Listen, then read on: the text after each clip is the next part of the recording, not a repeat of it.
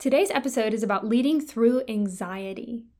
A few months ago, I listened to a great sermon by Ben Stuart. He pastors a church in Washington, D.C., and his message was about anxiety. He said, For many of us, our problems aren't the problem. It's our anxiety about our problems that's the problem.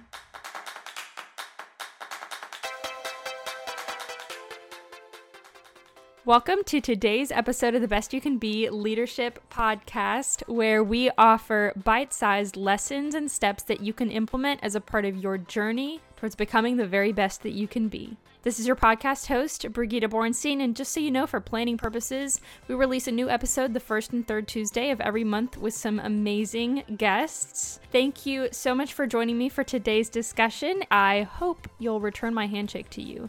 You can do that through becoming a part of this community on Instagram, my website, bestyoucanbe.com, or by subscribing and leaving helpful comments.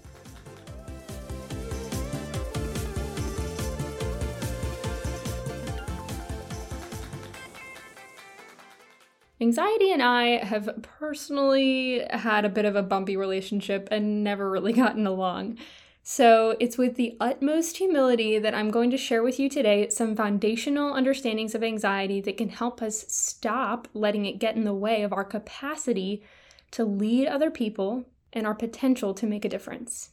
So, let's start off with one of my favorite introductory disclaimers, if you will. I personally believe that you have all the potential you already need.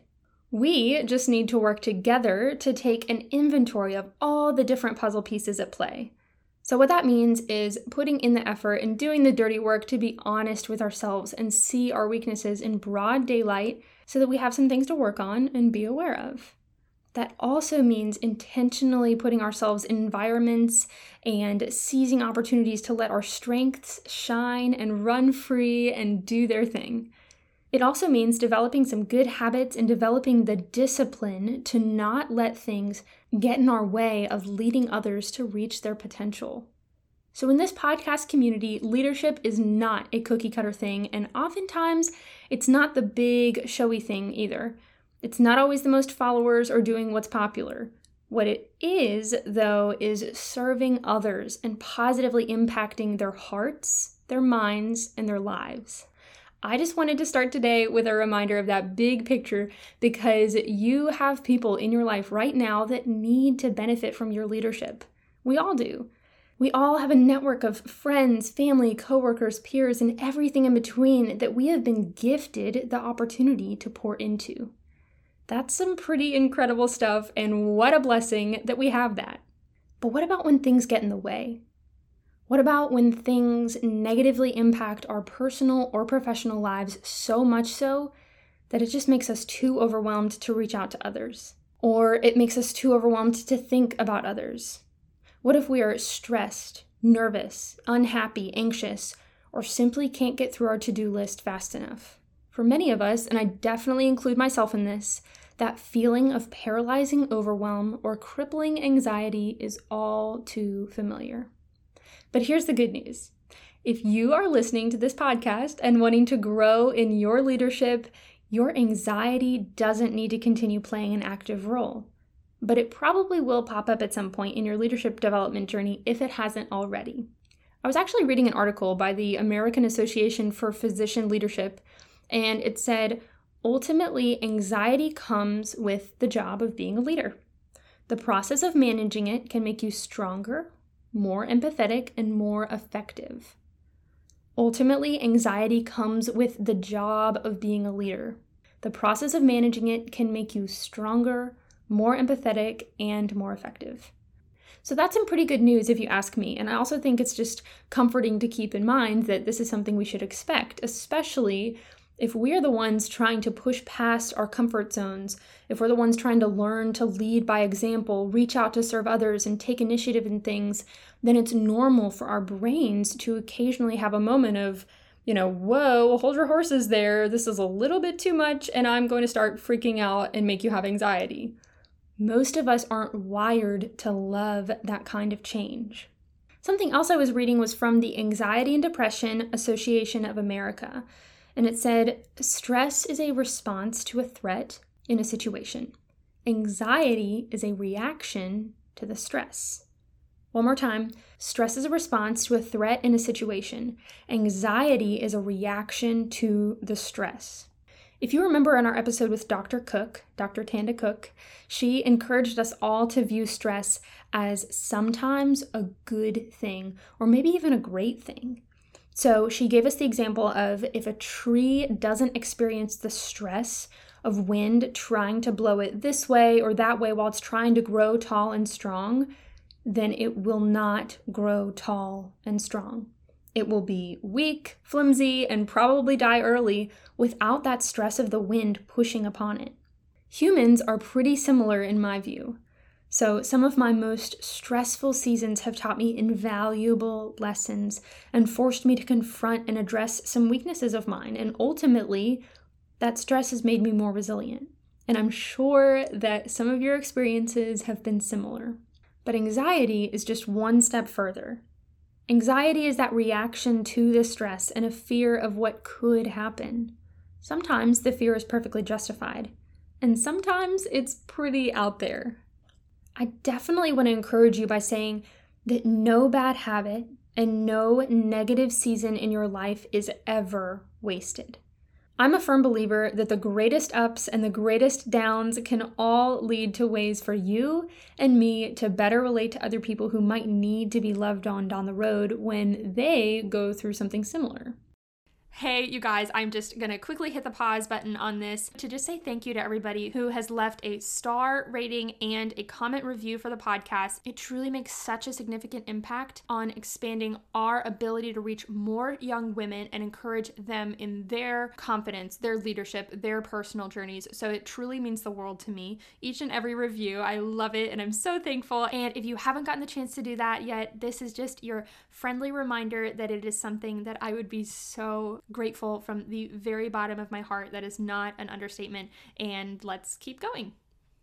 But it's that anxiety that just does not make any sense and isn't rooted in any reality that's going to put a cap on not just your ability to live your life, but also your ability to pour into the lives of those around you. So, that is what we're going to focus on today. We're going to look into changing the way we view anxiety to be more of a roadblock that we need to avoid rather than something unavoidable that we just can't do anything about. I'm also excited to share a great exercise that I have done personally to help put some better steps into place next time we start to feel the overwhelm creep in. I've been mentioning so far this connection between unjustified anxiety and putting a cap on your ability to lead but I want to explain it for you and break down what I mean. We all express our anxiety differently. So, one of the ways it can show up is looking like a mind that is just totally distracted. You know, you're focused on the fear, on the nervousness, and not on your job or your family or what you hoped to accomplish today. In other words, you just can't concentrate. It can also show up like you're just paralyzed. The fear is so overwhelming that it overtakes your ability to just simply put one foot in front of the other. And I'm personally pretty familiar with this feeling, and it is not a particularly comfortable one. I'm by no means trying to cover the, you know, medical textbook broad scope of definitions and symptoms, but it's when it passes a certain point that it just begins to run your life and rob you of your ability to lead and your ability to interact and show up like your normal self and think thoughtfully about what you can do for others. Anxiety will drain your energy and just so many more things like that. And in my view, those things directly impact your leadership. Anxiety directly impacts your leadership. So, going back to Ben Stuart's sermon, he shared an exercise that I have personally walked myself through, and I really want to share it with you. Every morning, he opens up to a new page in his journal and asks himself, How am I feeling today? How am I feeling today? Tired. Why am I feeling tired? Because I couldn't fall asleep last night. Why couldn't I fall asleep last night? Because I was super nervous about the test that I have this week. Why? Because if I don't do well, my parents will be disappointed. Why will they be disappointed? And then after enough why iterations, you're at the point where this exercise is maybe just showing you just how irrational your fears are because Well, honestly, my parents have never been disappointed in me before for just one bad test, and I've also studied pretty hard all semester, so history shows I shouldn't totally fail, and maybe I'm just worried that I'll disappoint myself because maybe my priorities are a little out of alignment and I might be holding my performance on a bit of a pedestal. Hmm, wow, that's interesting, right? So we get to this point where we get to reframe how it is that we're feeling. And then we get to rephrase the question to ourselves. You know, at the end of that, you can ask yourself again, How am I feeling today? And with our example, it would be something like, I'm feeling tired, but I'm ready to tackle the day and I'm ready to just take one step towards not stressing myself out about grades more than I reasonably should. And I'm excited about being okay with the outcome of this test no matter what. I, I hope that this is making sense and that you're able to see the difference. That once you go through this exercise, you just come away with a much better perspective and you actually have some action items because it shows us where we're maybe misprioritizing or where we're maybe just not seeing things from a logical, truth rooted perspective. So, Ben Stuart does this every morning before he even starts his day, and he starts his day that way so that the odds are stacked in his favor that he won't get anxious as he goes about the rest of the day. For those of you wanting to listen to the full sermon, it's great, and I'm linking it in the show notes, so be sure to give it a listen. It's super simple, but so revealing and so powerful, and it's ultimately about getting to a place of surrender. I actually experienced this just yesterday, funny enough. I was getting myself all wrapped up about something, and it was in the most exacerbated tone that I asked Drew, How am I supposed to stop being anxious about this? And he simply said, Surrender it. Pray about it. There's really nothing like those moments when you think the world is literally about to crash and burn around you, and then someone just says super calmly the perfect solution to all your problems that happens to be really simple. But I took his advice and I felt a lot better. And I was then able to focus and make some forward motion after I just surrendered things. Another exercise that I really enjoy is another question to ask yourself. And it's just, is this what happened?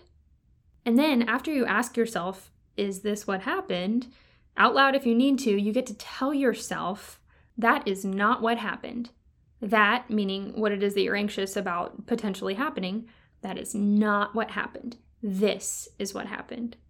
Or redone a little bit, you could say something like, that hasn't happened, to bring yourself back to the present moment and to stop yourself in your tracks of worrying about the future.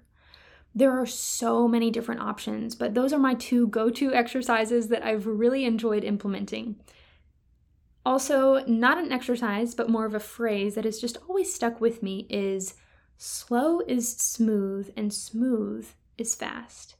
You all know that I went to a military school for college, and you better believe the stress was really real at times. I remember in the very beginning during the freshman year, you'd have to learn how to work calmly under stress. So, for example, you might be given a big pile of white shirts to fold in a really specific way. They had to be folded this, you know, perfect way. And you had to do it in a certain amount of time while you're being yelled at just just to make it a stressful occasion and in a distracting environment.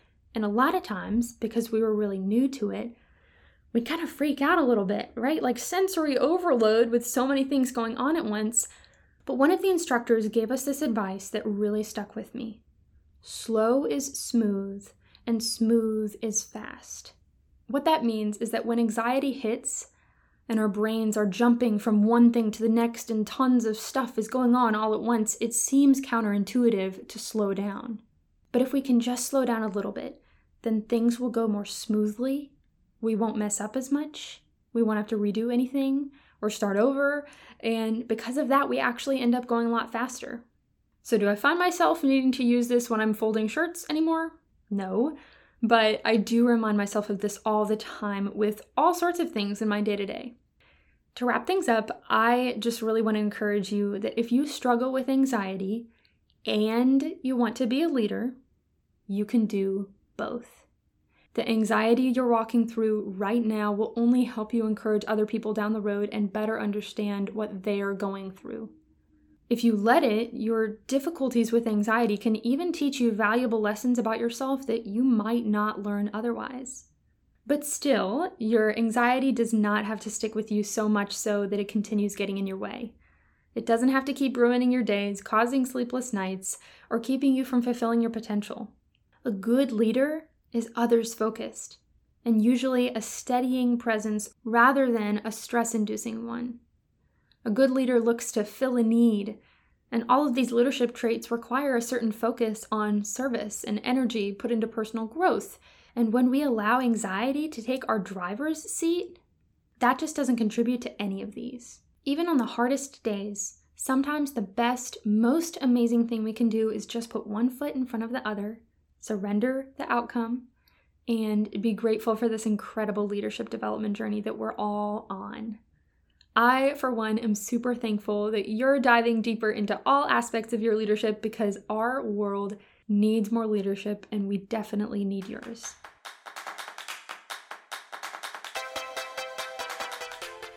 Thanks so much for joining me on the Best You Can Be Leadership Podcast. If you are as excited as I am about diving into our potential and stepping into the very best versions of ourselves, then follow me on Instagram at Best You Can Be and don't be afraid to send me a message. You can also visit bestyoucanbe.com and fill out a contact me form. I can't wait to meet you.